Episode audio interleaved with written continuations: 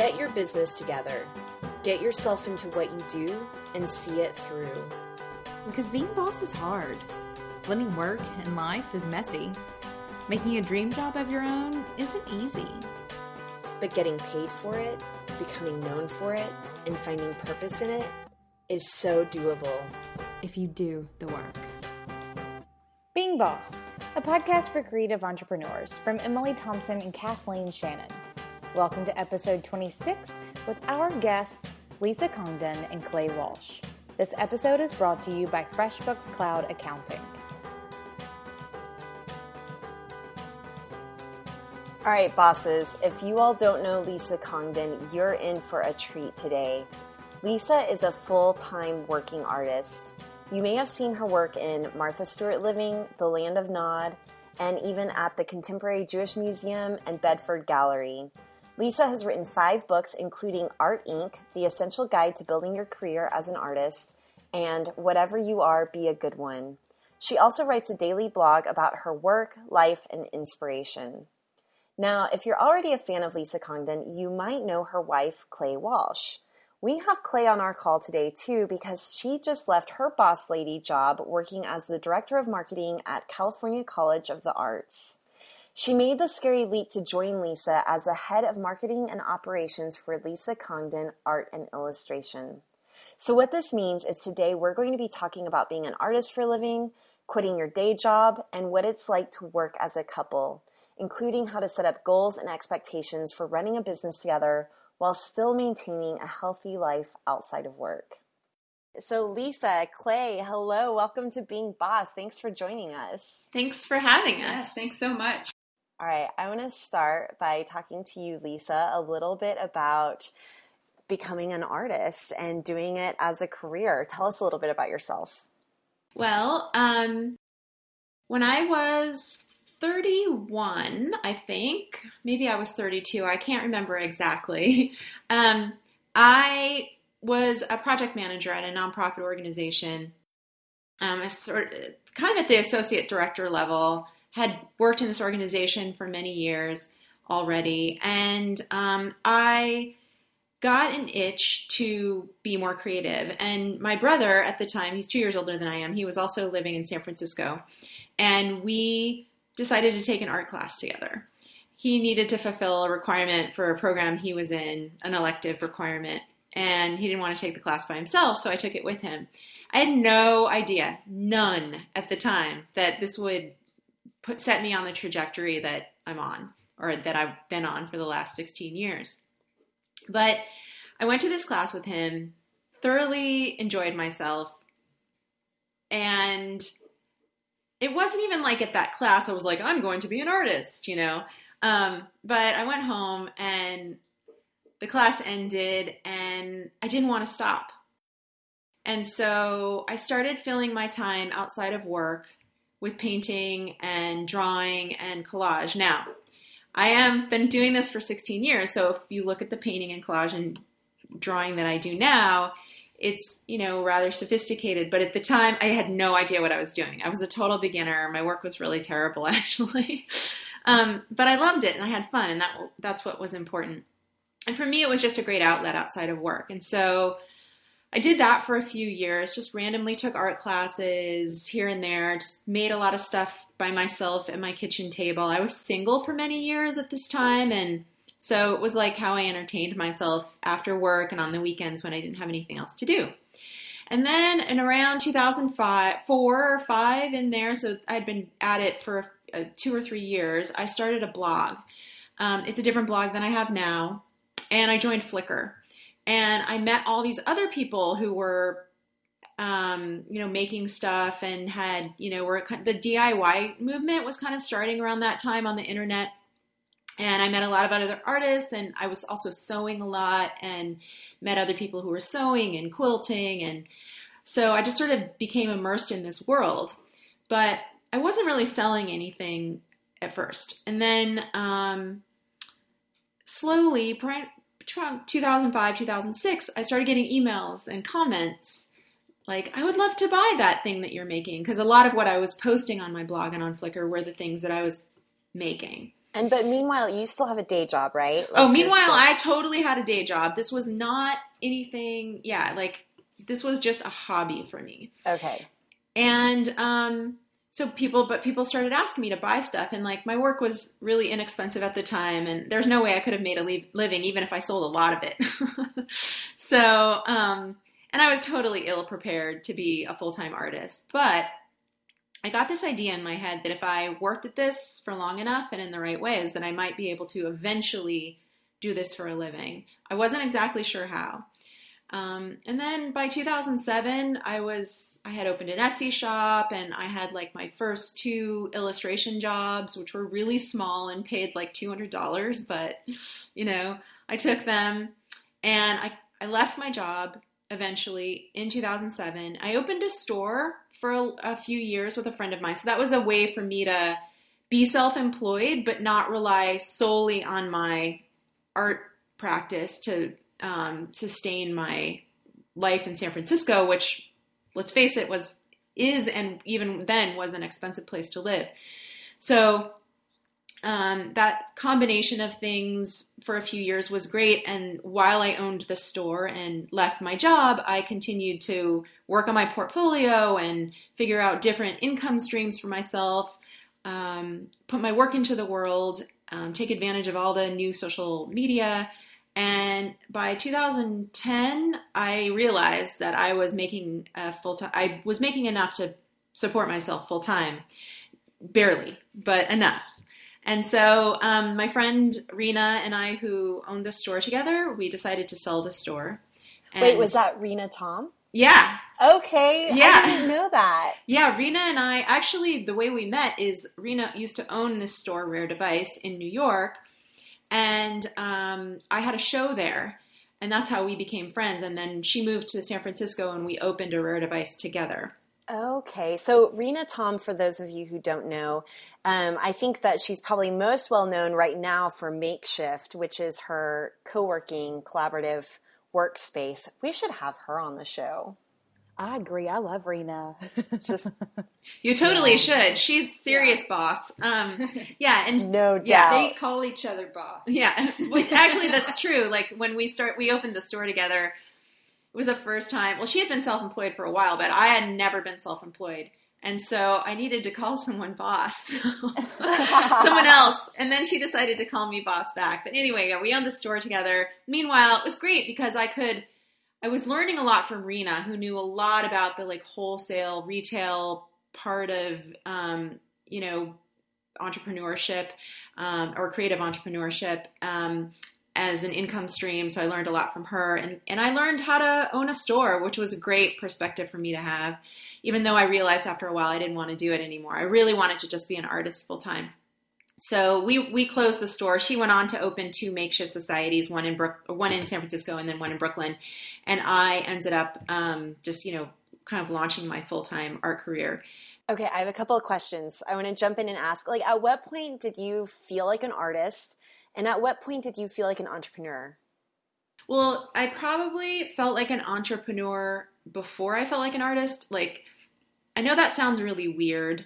Um, I've written a book, a business book called Art Inc. about making a living as an artist. So I felt like an imposter a lot in the beginning because I didn't go through the formal channels to become an artist. I sort of like it all happened by accident. My accept, my success, you know, I just felt really lucky the whole time. Like, you know, and also that I was sort of at this party that, you know, that I that I wasn't invited to and that I was going to get kicked out eventually for not being, you know, legitimate or whatever. So I realize now that was ridiculous, but that's the way I felt. And I understand now that that's how a lot of people feel, especially people who are self taught or who enter the art world or the crafting world or the being a boss world later in life, um, like I did.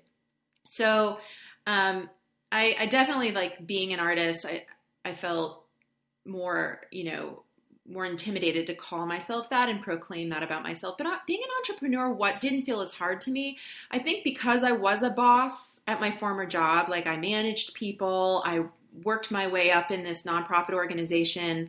I had a lot of, um, yeah, I had some success, and so I, I felt it felt easier for me to just say, "Oh, I'm a I'm a small business owner. I own a store.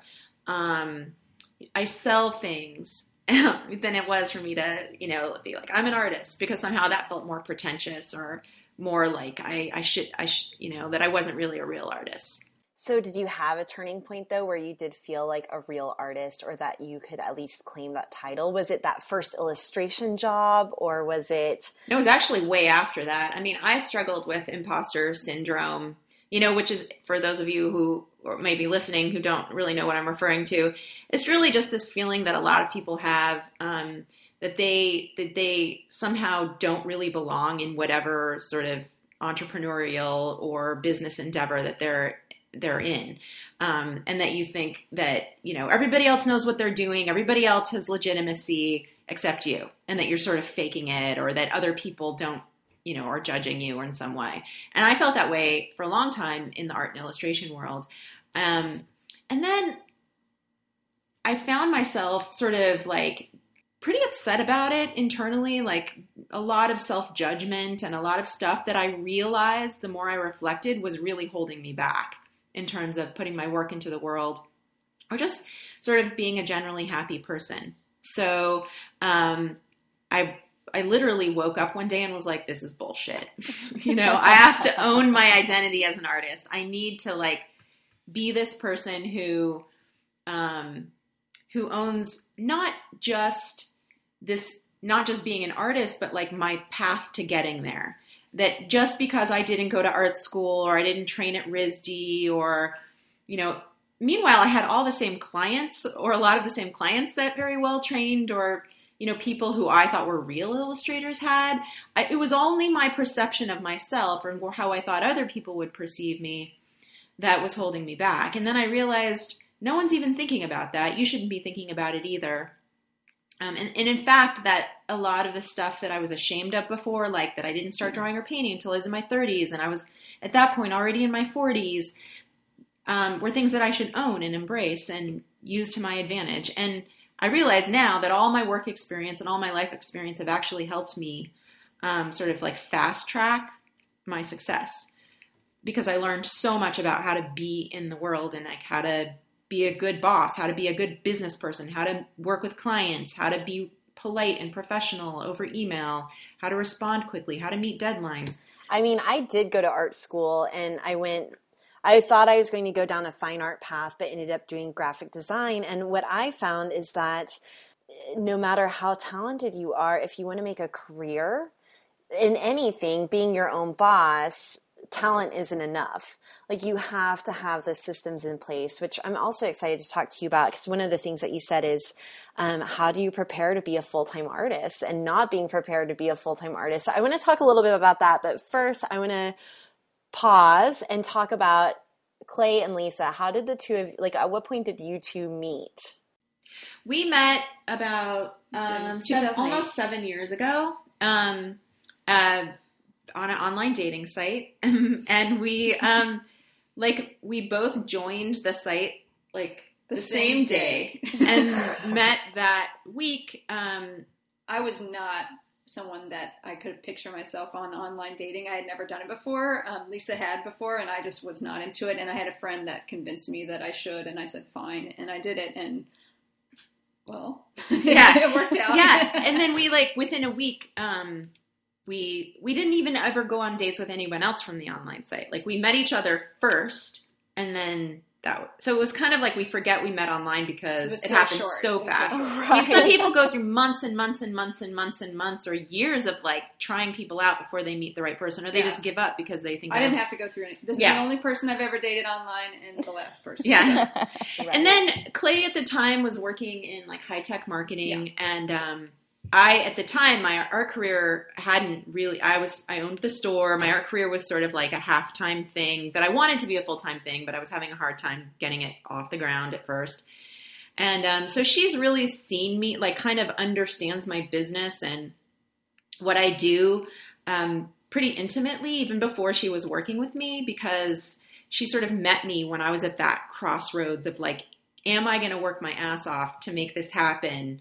Or because I was like in debt and I was, you know, in fact, I had to borrow money from you uh, quite a bit Very in the beginning. early. Yeah, and um, I was really struggling, and she was like, "Look, you either have to figure this out or you have to go get a job again." And I was like, "No way am I getting a job again." Um, so I figured it out, and so she sort of seen me along on that path, and then about a year, so we got married two years ago, and then about a year and a half ago, um, it was like January first, like the first week of January, that time when you're like, okay, New what's, beginning. what's this year going to be about or what are our goals? And we talk about that a lot in our life in general like what do we want out of life? How can we make that happen? We're very sort of like intention based driven. Yeah. and um, i was talking about how i loved the work i was doing but i was starting to be really overwhelmed by all of the opportunity that i had. I mean all the stuff that i worked for was happening and i was not able to sustain it I knew that I wouldn't be able to sustain it much longer by myself without com- completely burning out. and you were burned out. I was already burned Yeah. out at that point. it And was taking a toll just in general. There was a lot of late nights, and I had a regular full time job, so I could leave my job at the job and come home. And there were really a lot of late nights of, you know, her working late, or I would help with the Etsy orders or whatever it is. And I've traveled with her on several um, business trips and meetings and things like that. So I was pretty involved, but just kind of from a partner standpoint. right. And then we were like, well, what would it be like? Let's just brainstorm. What would it be like to think about how we, how, what it, you know, like, what's the, what are, first of all, what are potential solutions to this problem that I had that my business was exploding? Um, I could hire somebody. Um, I could hire, a, I could, but I needed somebody at a sort of higher level than an assistant, um, somebody who could do both administrative stuff but also strategic stuff and had a lot of expertise. And Clay at the time was the director of marketing at California College of the Arts, where she had been for six years. And um, so we started talking about what it would be like for her to join me as my business partner and help me manage all of these parts of my business that um, were taking me away from drawing and painting and creating the artwork. I'm good at those things also and I like them, but I just didn't have time to do the administrative and strategic and business partnership part of what I do and also make art. I did have an agent and that was really helpful at the time, um, but I needed more. And so we took a year and a half to really think it through. What would it require? Maybe we would have to leave the Bay Area because it's really expensive if we're just going to live off one income. What other sacrifices could we make to make this happen? And then how can we make this like working relationship that Right. that is going to make our lives happier and more fulfilled? And um, Yeah. and here we are. All right, well, so let's jump into that. Clay, did you love your job that you were working at? Like, it, it doesn't seem like you were miserable and No, I wanting was to not. leave. So this, so tell us a little bit about that. Like, what was it like going from day job to then making that leap?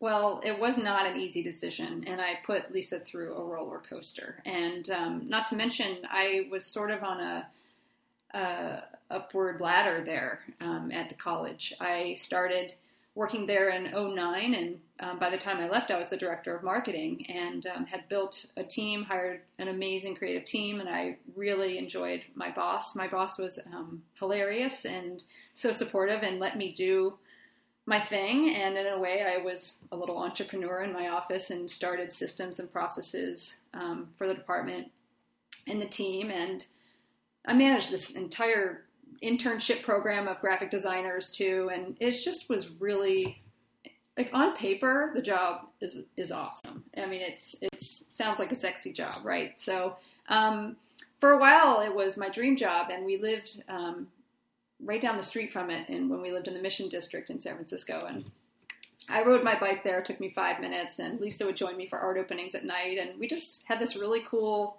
thing going where Lisa was doing art during the day and in the art world, and I was bringing her to illustration shows, and I was meeting students, and it was amazing. And um, it just got to be too much over time. The workload increased. Um, we moved to Oakland, and my commute turned into a two-hour round trip a day.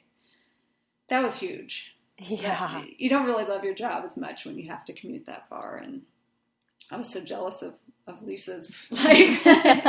um, it just that was well, and I kept saying like, you know, I work really hard, but I also get to make all these choices about how I spend my time, when I work, when I go on vacation, how I, you know, and I think Clay started to realize that being an entrepreneur, um, while it, I mean, I think she saw me work really hard, and that kind of scared her a little bit.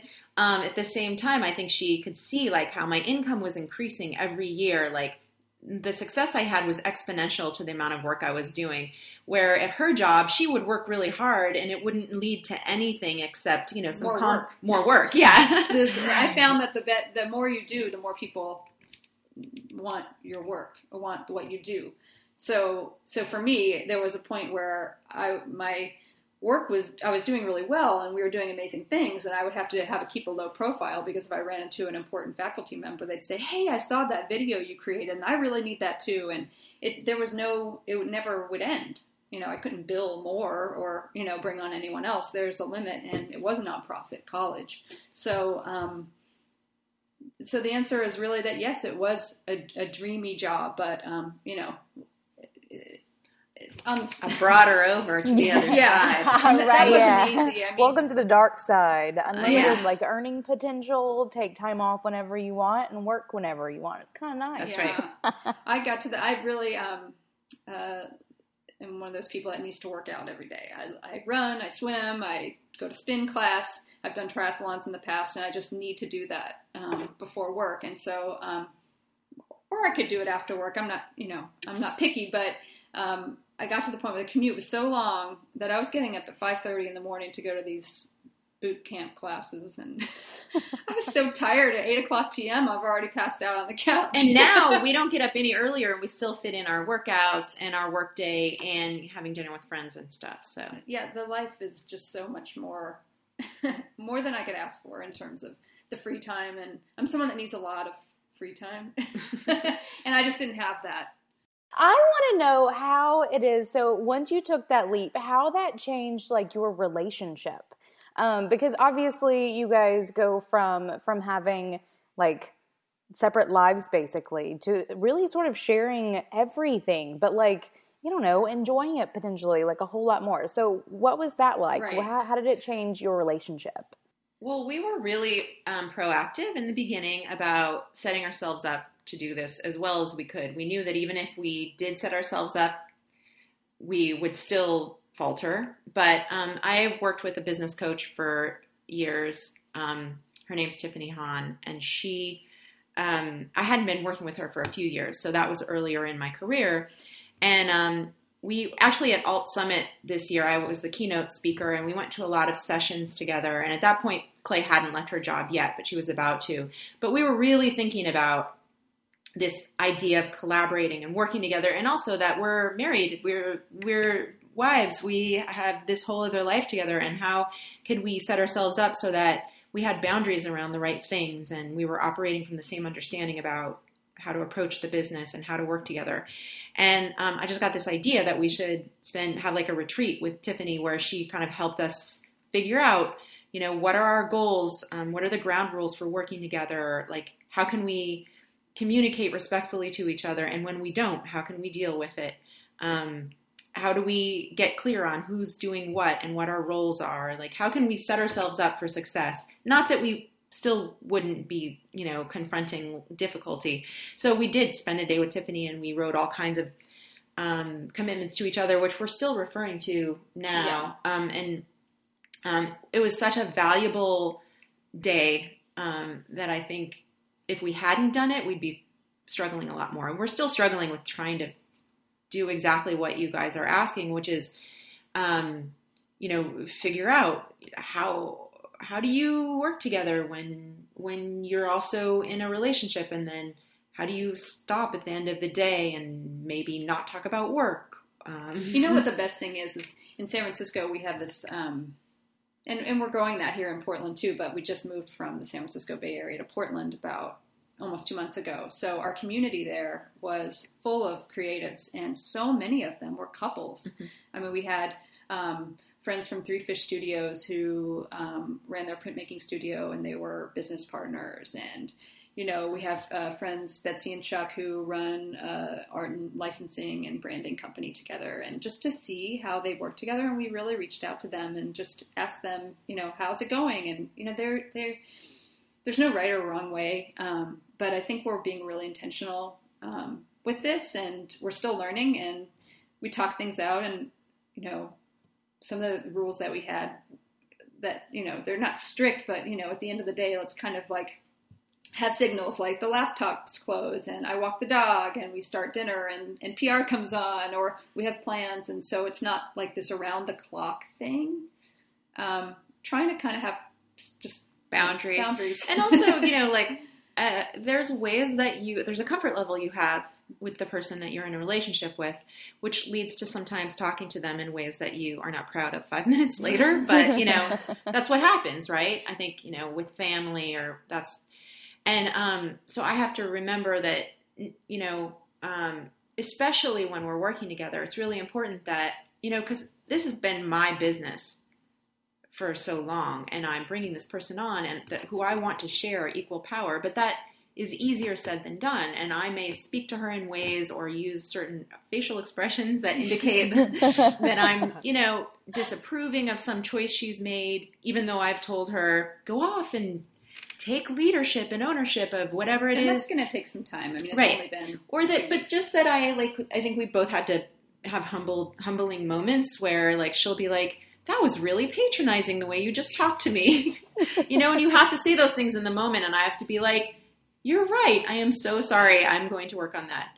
Um, so you have to talk about things in the moment and you have to be willing to work them out and you have to be willing to say you're sorry and move on because i think just like in a relationship um, a, a romantic relationship, a work relationship is no different. In both parts of our life, we have we can't carry around resentments or angers. We have to get them out in the open, and we have to work through them really quickly. So we're working a lot on that. I want to pause and take a second to chat about our sponsor, FreshBooks. If you are your own boss, FreshBooks is going to help you level up your game and make you feel totally legit. How? Professionals get paid, and FreshBooks makes getting paid easy. I mean, it's practically automatic. First off, your invoice looks professional. You can customize it with your own logo, put in your payment terms and client info, and FreshBooks shoots out a legit invoice that you can either email or snail mail to your client. From there, you can see client payment history, you can send out late notice reminders, and your clients can pay you online.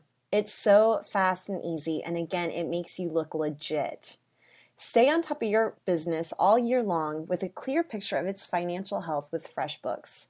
Try FreshBooks for free today. Go to freshbooks.com slash beingboss and enter Being Boss in the How Did You Hear About Us section.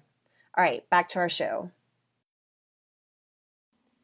One of my questions is, and even how you said this is my business. So, Lisa, even whenever I was emailing with Clay for setting up this interview, it's clay at lisacongdon.com, right? And so I'm curious, um, and one of the other things that you mentioned as we were talking is, you know, working on just one income.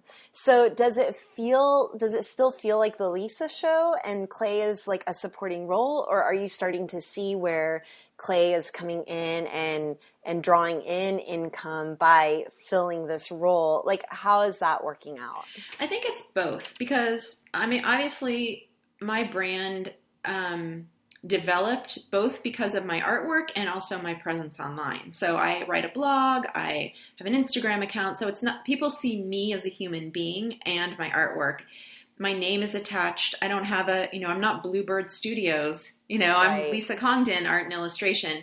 So um, I and, I and I've been the face of my brand for a long time. I teach. I have you know all these other things going on, and so Clay had to be okay with that. Um, I am okay with that. yeah, it. yeah, she's totally okay. You had However, to be. there, yeah, she did because there was no turning back, you know.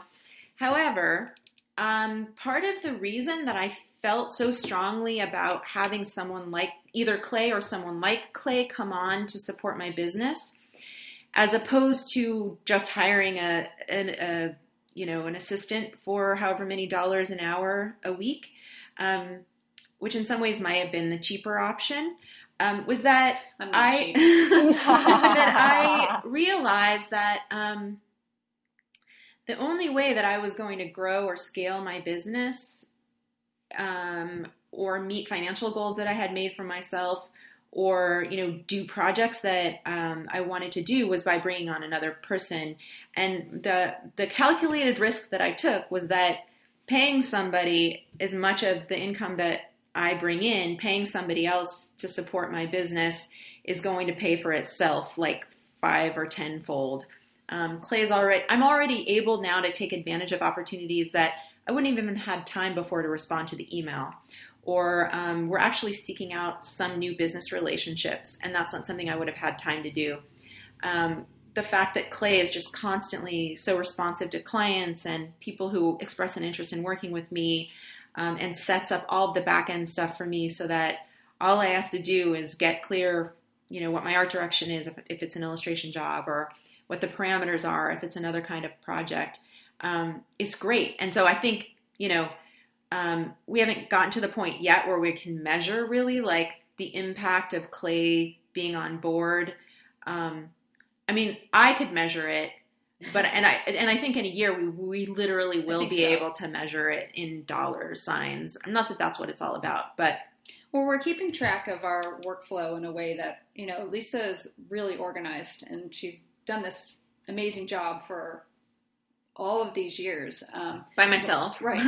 but we're able to really keep um, a, a, um, a log of everything we're working on, along with um, what's coming in and what's going out, and um, not to mention just the opportunities that you know they're broken out. I mean, there's not just you know illustration work. I mean, there's also publicity and partnerships and collaborations and new business development. In fact, we're developing new products too. So that's not something that Lisa was doing beforehand. So um, I mean, I'm really excited about it. I think there's a lot of potential, and um, it's definitely really challenging for me. I think the the learning curve is pretty high. I, there was a lot that I needed to learn, um, despite all the experience that I had as a director. and despite all that she knew about my business, Right. Yeah, just there's so much to learn every day, and I think the one thing is, um, and I think that you know, you know, you guys are solopreneurs, and I'm sure most of your audience um, are as well. And Lisa was, um, but just for me, I just you know, I worked in an office, and there were people around all the time, and I had assignments and deadlines, and um, you know, there was really kind. Even though it was hectic, I knew what to expect every day, and it was annual. A lot of things were cyclical. There's nothing cyclical about what we're doing. I mean, working in higher education is extremely cyclical. yeah, every week is new. We don't know. It's all what comes into the email box, you know? Yeah. So, I mean, sometimes you can plan and we're really trying to be more strategic, but, you know, being an entrepreneur, especially a creative entrepreneur, is a lot of sort of reacting to what Right. opportunities come your way and figuring out how to make them work or not. Right. And so I think by working together, there's a level of proactivity that can happen now, which wasn't possible with Lisa's workload. I mean, it was really just whatever she could get to, and a lot of things weren't able, she wasn't able to get to. So um, it's good. And then we're also being strategic about what we say yes and no to. And that also feels really good. How how are you strategic about what you say yes and no to? Oh, we have Like, a do you go through like a series of questions that you Yeah. ask yourself every time? So, So- can you tell me? Because I need to know. Um, it's so I wrote about this a little bit in Art Inc., my book. So this like criteria criteria for saying yes and no, and it's an exercise that I did with Tiffany, my coach, um, a few years back, where because I was really struggling. This was before I even had as much opportunity as I have now. Um, and but you know, we all know that stuff that you get used to over time that feels easy when you when it first starts happening for you, it feels really overwhelming. Um, and at the time, I was overwhelmed by all the choices that I had. And um, so we made this list of like, what are all the things that Lisa are important to you, Lisa, when you consider saying yes or no to a job? And of course, money was one of them. How much does the job or opportunity pay? Um, how much time will it take? Like, do I even have time to do this? Which is something that I unfortunately didn't pay enough attention to and committed to a lot of things along the way that I didn't have time for, and hence the all nighters. Um, uh, does this project resonate? Like, is this like something that gets me excited? Is there, you know, is there a sort of like resonance with uh, either aesthetics of the company or their brand or their mission and vision that like feels very connected to who I am and what I do. Um, and then there were probably some others, but like exposure, that less important for me now. In the beginning, was this something that where uh, was this an opportunity that was going to lead to other people hearing about me who might not have heard about or, me or before? client list. You know, maybe it's um, doesn't pay much or it's pro bono, but you know, you have the Obama some not campaign. yeah on i did some work for the obama campaign for example where like i um i didn't really have time to do it but i did it because you know it was like Michelle pres- came knocking. michelle came knocking yeah so anyway um, Wait, did you get to talk to Michelle Obama? no but she did tweet out some of the work that i did for them which was great That's really um, exciting. yeah so so now it's not like we sit and say number one what is the pay? Number two does this resonate? But it's so ingrained um, we will kind of like clay will read me an email now that's like okay we just got this email from blah blah blah. They want you to do this um, or you know here's what they would need it and by when. And sometimes she'll read it to me and i'll say no. Like in two seconds. It's not that i'm not it's just like maybe not one of the five things i talked about is is you know so there's there's got to be at least one nugget and if there's one nugget then we dig deeper into the other stuff. And um, it really all depends. Sometimes i'll i don't have a lot of time but i'll make time for an opportunity that just feels like something that i'd want to be part of. Um, but yeah those are pretty much the the main things we look at. And because ultimately you don't I don't want to destroy the quality of my overall life. There's no point in doing this if I'm going to be so stressed out all the time or unhappy or not have time to be with the people I love and take time to enjoy this beautiful place that I live and enjoy my relationship.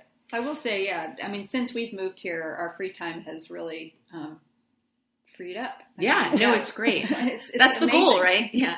We really didn't have a lot of time to enjoy our friends and um, the opportunities um, in in California as much as we would want to, and um, just being here is really fun. I mean, we're going to go on a bike ride this weekend, and um, we hang out with Lisa's parents and family, and sister lives here, and so um, there's just it's it's pretty exciting. We're just in this exploring mode, and we're not. You know, we're busy, but it's not at the level where we're not having a life. Yeah, I mean, we want to scale my business for sure. And at some point, we may hire another employee, but not at the expense of our happiness and the quality of our life. I'm 47 years old, so um, I'm like, you know, I've already worked so hard since I was in my early 20s. Not always at this, but at something. I've always been pretty driven person, and now's the time that I'm. I want to travel. I want to enjoy myself. I don't want to work more than 40 hours a week if I can help it. Um, I want to enjoy my weekends. I want to enjoy my family. I don't have kids, so I can. There's a lot that I can do with my time, and um, a lot of my friends don't have that time, and I want to be able to enjoy it as much as I can. Yeah. Just rub it in their faces. Yeah, all the free time I got. Um, Well, I, I've I want to ask you, Lisa. So you, your decision to bring on someone to really sort of help you in your business, and not in a minor way, not in like an assistant way, but in a very huge role, is something that scares the crap out of a lot of solopreneurs. I mean, a lot of them have a hard enough time hiring an assistant or hiring like, even a virtual assistant, someone to just help with the small stuff. But your first step was to hire someone to really manage a very large part of your business. So, can you just sort of like hit on hit on what what that decision making was like for you? Was it something that really did scare you? And and you just spoke on like how it's really helped your life, but did you really anticipate it? And just chat about that for a And second. maybe even like I'm curious too, like the aspect of giving up some of that control. Yeah. And I think maybe it's easier whenever it's your wife. Like if I could, and I my business partner is my sister, so it feels very much like I can give over some control to her. I would kill to have my husband quit his job and come work for me, but but there is an aspect of giving up that control that feels really scary. Yeah, and in some ways, it, admittedly, it was easier to give up control to the person I'm married to than to some random person who I might have entered a partnership, an actual contractual partnership with. Um, you know, I I sort of trust Clay in this way and trust that she understands me and appreciates me given even with all of my faults and shortcomings and that she sort of knew fully what she would getting be getting herself into. I think that's a lot at least for me felt a lot easier than if I had said hired someone or gone into a, a business partnership with somebody who I would be paying the same amount of money that I'm paying her. Um, but you know, with health insurance and all of these other sort of like layers, not that I'm not paying for Clay's health insurance, but um, but you know? It's different when it's another person um, that you that that is from sort of outside of your family, and um, so in some ways that made it easier. In some ways that made it harder because now, as you said, like I have this responsibility to her, and of course it scared the crap out of me. Like, what if all of a sudden I stopped making enough money to? I had a really good year last year, which positioned me really well to bring her on and, and also to have clay say oh yeah we can do this because your track record is that you you know you you could support two people um, and but we also had this understanding that if after trying this for a while and it doesn't work she's going to sort of be able to walk away i don't necessarily think that's going to happen i think i mean our marriage comes first so yeah so and that was what was the most important thing yeah. to us um, and even if it, if I had hired somebody from the outside, I, I would have wanted there to be an out for that person because you never want to sort of force somebody into something that makes them feel trapped. Um, I was scared because I knew that you know I was going to be responsible financially, but we also have to had to shift the thinking. So Clay's now responsible also for for helping to bring in the income. This isn't about me, Clay working for me, and I have to feed her and pay her and pay her health insurance. Um, this is about both of us being proactive about making an income and figuring out the best ways to do that. That also means that I have to listen to her opinion about and her perspective on what she thinks it's going to take. It can't always be me making all of the decisions and having all of the power. Um, and uh, so I'm having to give up a lot of control um, in many ways, but I actually like it. I kind of feel like it, it relieved in a way. Like there's no way to describe this. I guess most of your listeners are solo solopreneurs and they understand what this feels like. But there's this huge, like, alone feeling that you have. Um, like everything falls on you. And sometimes I used to wake up in the morning and just be like, I have so much to deal with today, and I would like not be able to eat for like three hours, and um, because I was so overwhelmed.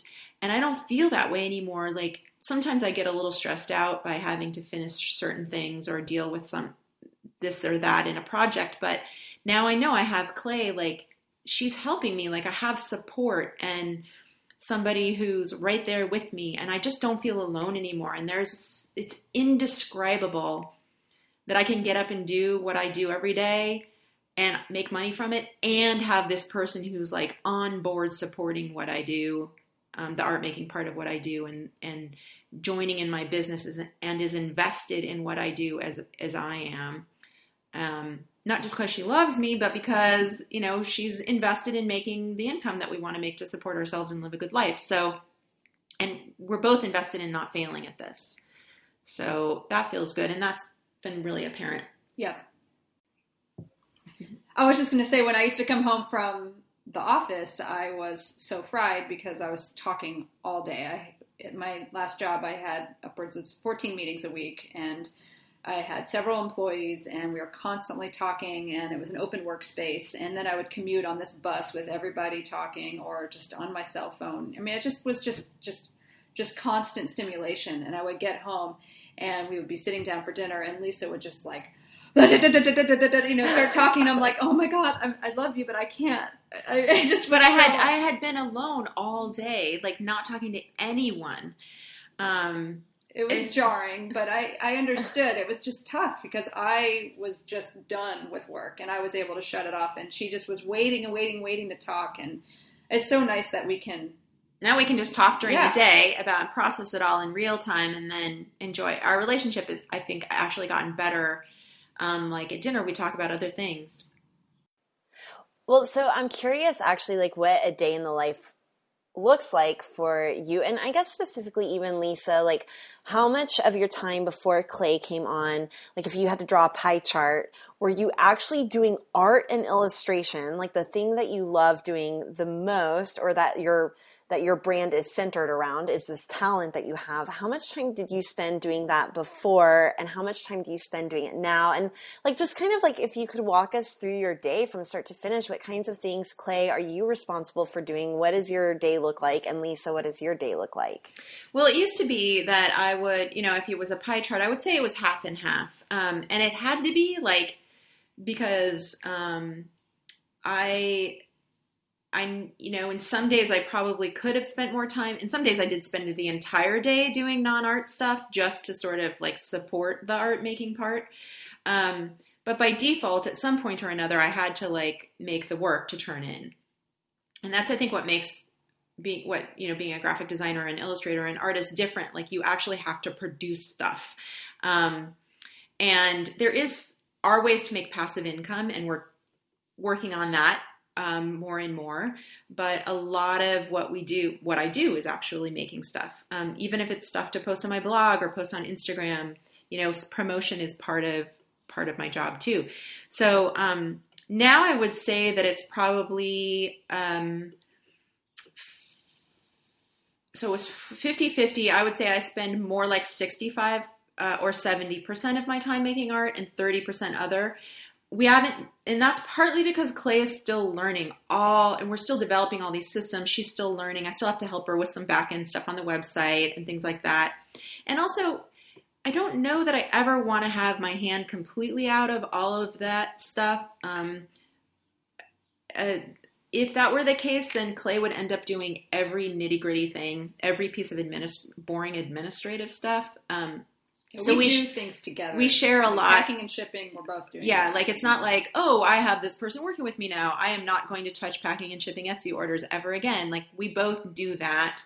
Um, I still do most of my own social media. Clay is helping me with an editorial calendar and scheduling it and coming up with ideas for things I can write about and post about and things like that. But um, I don't know that I'd ever want art making to be the full pie. Well, you're a um, business person. yeah, I like actually business. other parts of it too, but it's so much better to be spending 65 or 70% of my time making art than it was 50. Um, even though I like all of the business parts of it, um, not necessarily all of them, but a lot of them, um, I'm glad to have have turned those over to somebody else who I trust so much to handle them for me because has really changed things we get up in the morning, like we go work out most days, sometimes together, sometimes separately. We belong to a master swim team. We um, go to spin class. We this morning we weren't running. Sometimes we do it together, sometimes separately, and then we come home, shower, eat, and and get to work usually by eight thirty or nine. And then the whole day is um, some combination of um, communicating about what we're going to do that day to each other and what our goals are.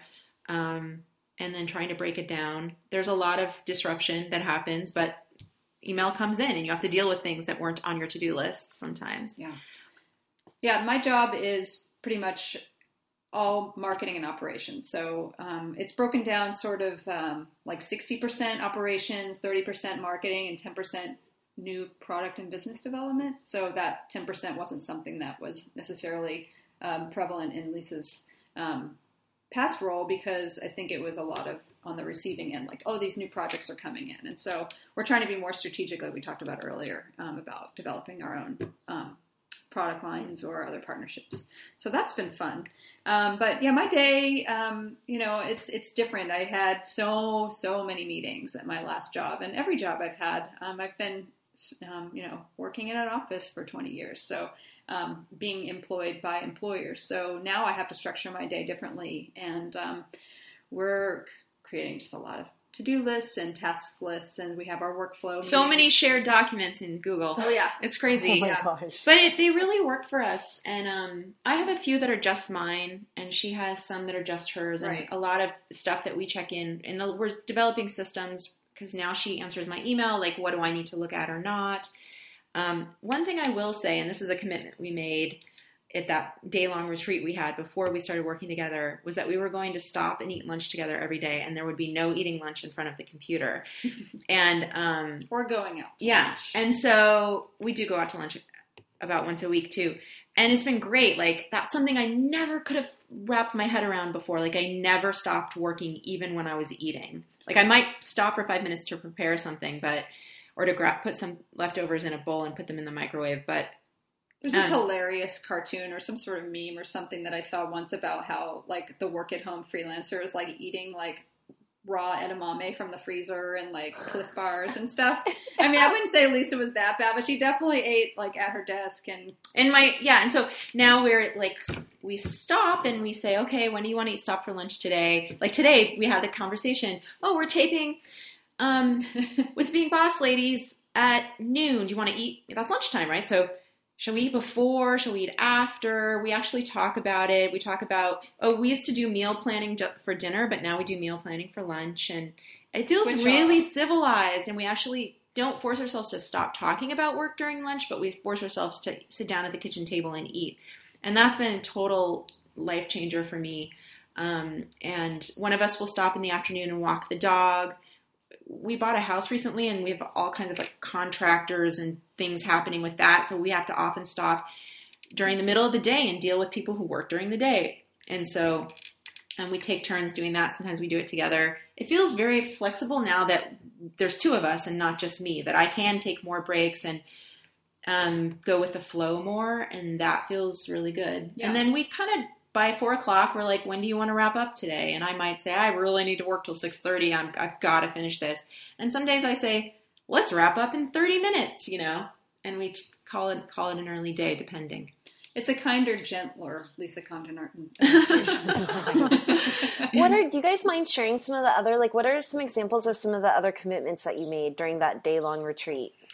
Um, well, you know, I feel like there was like a set of sort of working together ground rules, um, like keeping it positive. I, I'm a very sort of solution oriented person. One of the ways that I feel um, that I has one of the things that I think has contributed to um, like living this life that I've always dreamed of is always, even when something appears to be going wrong, like what's the positive spin on this? What can I learn from this? How can I take this and move, change it and move it around? Um, how can I use this situation to my advantage? Um, how can I get out of this situation quickly for a positive ending? Whatever it is, keeping it positive um, and staying solution oriented felt really important to me, and that was a something that Clay was really on board with too, which is really hard sometimes, right? Because you find yourself complaining about a client or a situation or this thing is never ending.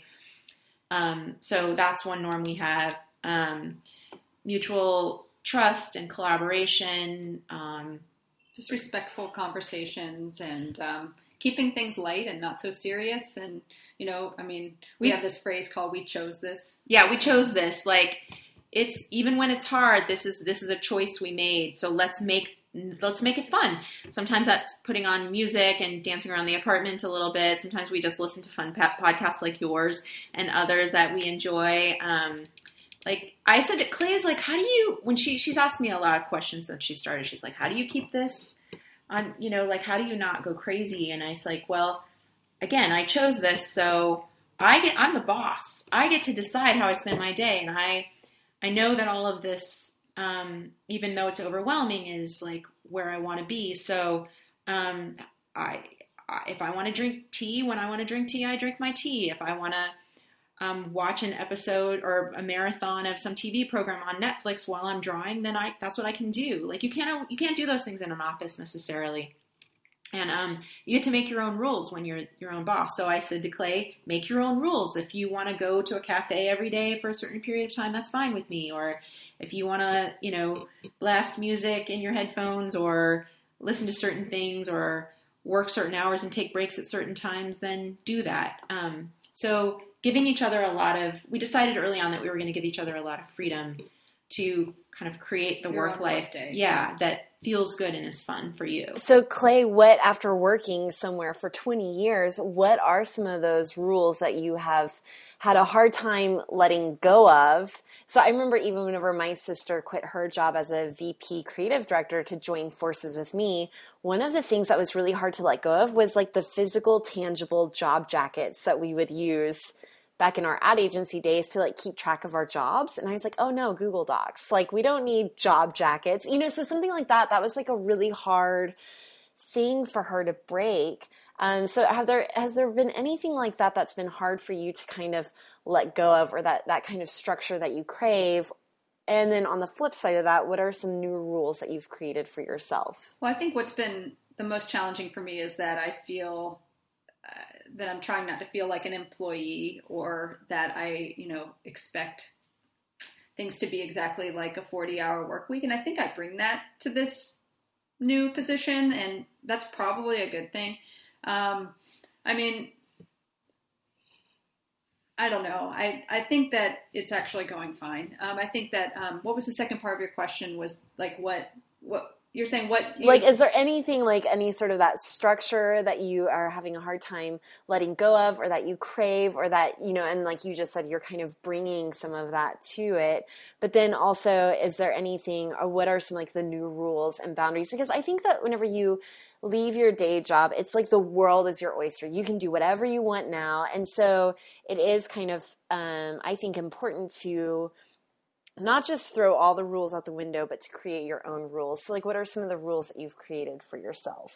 Okay, so what was the what the leaving behind thing is actually um, the the and and we're, I'm working on this with Lisa, but um, I while I complained about all those meetings, they're actually really effective. I love brainstorming and I love um, mapping things out, and I love to talk. Um, and you know, I it got annoying, but I did have um, an employee who I loved, um, who who interrupted me quite a bit, and I just would always just stop what I was doing and say yes, you know, and, and we would talk, and it was good. And sometimes I go interrupt him, and and and you know, it was sort of that atmosphere of of talking things out, and then projects would come up, and then you would walk out for coffee, and you would see coworkers. It was just I had such a big identity at my last job, and such a. Um, but she told me this morning when we were running, actually um, which is when we kind of work a lot of this stuff out, she was like, I realize that one of the things I'm missing is this idea of like brainstorming and collaborating and getting on the same page with you so that I don't feel like I'm guessing all the time.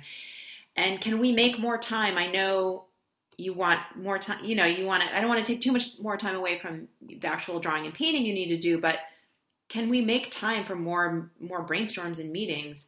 And I was like, I love those too, actually. So I was like, yes, let's do it. So, um, what we're trying to do is take that aspect of Clay's job that really worked for her this like team idea, brainstorming sessions, and like creative thinking with another person, and bringing that into my business as a way to really like figure out what's next for us or, or even how to get through a sticky situation that we're having on any particular day. Yeah, and I actually recently um, joined an all women's mastermind group. So that's uh, a monthly group that uh, there's seven of us, and so it's really new for me. But um, so far, it's been really helpful for me to talk out what's going on um, with my business and what I'm struggling with and what I'm challenged with, and getting just a lot of advice and interesting perspectives. And the group is interesting. It's it's no one is doing what i'm doing. So and they're not doing what each other are doing. So there's no competition or anything like that. It's just um, really smart women. So that's been really helpful too. It's um, i think it's just like a little extra bit of like giving me what i'm craving. Um, so those are some like new things that i'm working on. And um, you know i really worked really really really hard at um, i work hard at everything i do but my last job um, required me to um, be on at a level that was very um, burnoutable. um, and I'm like the new rule I'm creating is to just kind of be a little bit more laid back and stress free and sort of not like this whole idea of like kind of trying to find humor in things and taking things lightly, more lightly.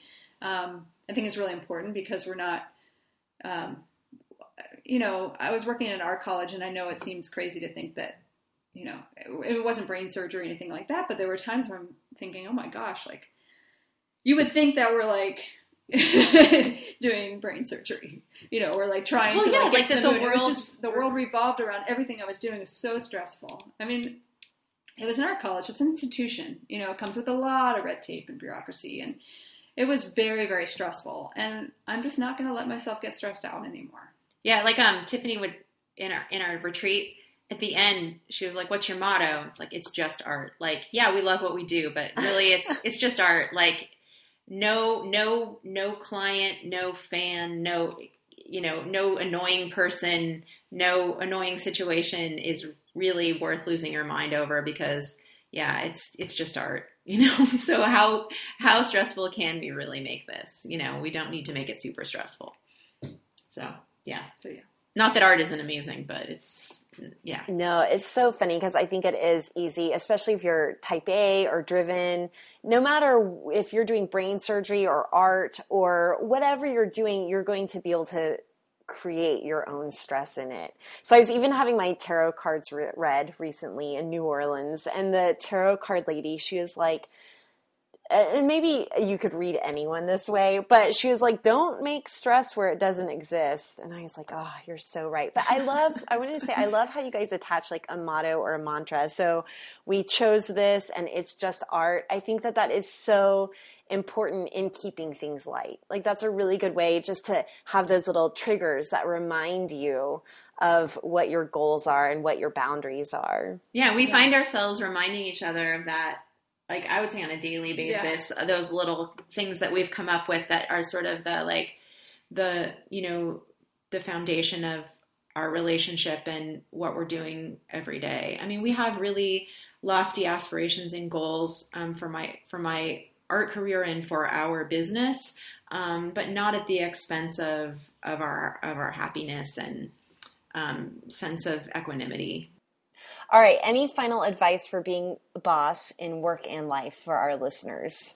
You go first. Oh gosh. Um, well, I think this is where the working 20 years in an office comes, but I just, I, I personally don't do the pajamas in bed kind of thing. We get, I, I, for me, I get, and Lisa too. I mean, I, I get dressed every day and, and, and, you know, do my hair. I'm wearing a dress. See, dry clean shirt. put so- my hair up. Not just because we're being recorded either. and, and just make the bed immediately.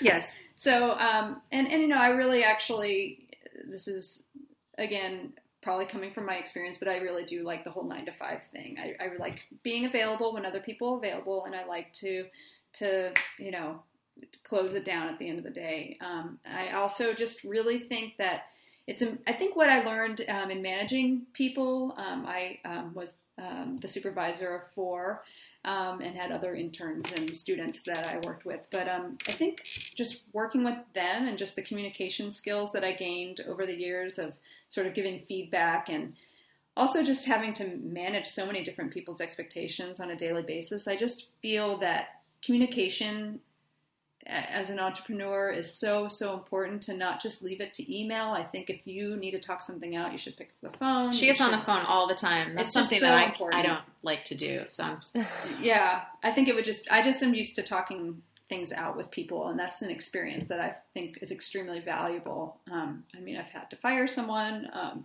you know, that wasn't pleasant. I've also got to hire people and give them positive feedback and reviews, and so I just have so much experience, kind of just cutting to the chase now that I didn't have before, and so I think that's going to help with our negotiations and and working with clients, and um, that just makes me feel like a boss. So I don't know how else to say it. You know, that's just just just not being scared to just talk things through and just being really confident in your communication with people, whether they're vendors or people you would hire or customers. So Yeah. that's sort of my philosophy. Anyway, Lisa. Um, well, um, I think the main thing for me is um, this idea of confidence that that Clay just uh, alluded to. But this idea of owning whatever situation you're in or whatever your particular path or experience is, I feel that I hear so often from people, oh, I wish I could do what you do, or I wish I could be this or that, or I wish I could do this or that, but I'm not young enough, I'm not pretty enough, I'm not smart enough, I'm not organized enough, I'm not talented enough. Um, I have five kids and drive around in a minivan. I Well, Lisa You know. got that last week. from an actual person you know how do i and um my my answer to that is um it may appear as though i have the perfect um, career life situation but i don't and none of us does. We all sort of make do with what we have or embrace what we have and really make that the thing. So um, whatever your life is whatever your experience is whatever your age is whatever um, you you know whatever own it and make it a positive thing and something that you embrace and not something that you're ashamed of. I mean, that was for me the turning point in my career was when I stopped um, being embarrassed by these things that I perceived as shortcomings and started embracing them. So I started writing more on my blog about the fact that I'm almost 50 and um, that I didn't start my career till later in life, or that, you know, all of these things that felt made were a source of um, embarrassment for me are now the thing that actually I feel like connects me to the most people in my audience. People want to hear the real story of you um, and owning your experience, um, all every part of it, even the parts that make you anxious. I feel like is really important, and sort of people will start to perceive you as somebody who who um, you know has her shit together and uh, or his shit together.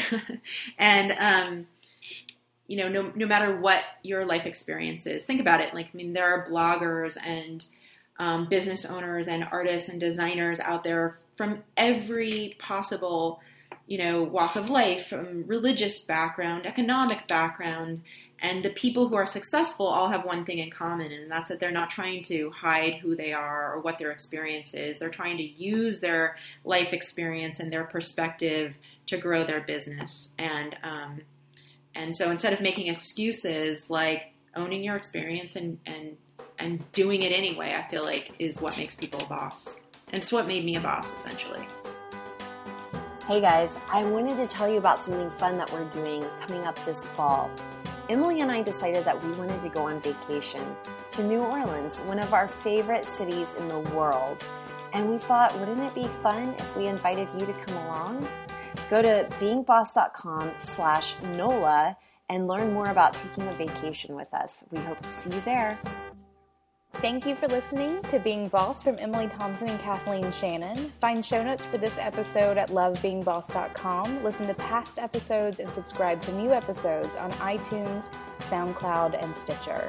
If you like our podcast, show us some love by reviewing Being Boss on iTunes and share it with a friend. Do the work, be boss, and we'll see you next week.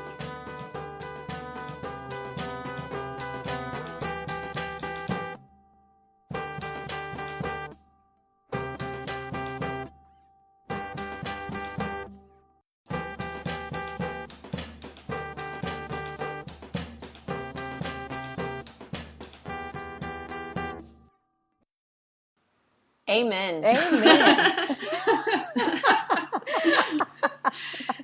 Had to get it in there somewhere. So, people in our Facebook group have started a drinking game where every time, yeah, every time we say amen, they take a shot. Or, okay, they said whenever I say, mm-hmm, mm-hmm. Mm-hmm. I know what you're talking about. anyway, so we had to get the amen Wait, in yeah, there. no, that was really late, but good, good job. we'll, we'll work on peppering them in a little earlier. Just trying to get our listeners drunk at the very Yeah, end of the show. Yeah.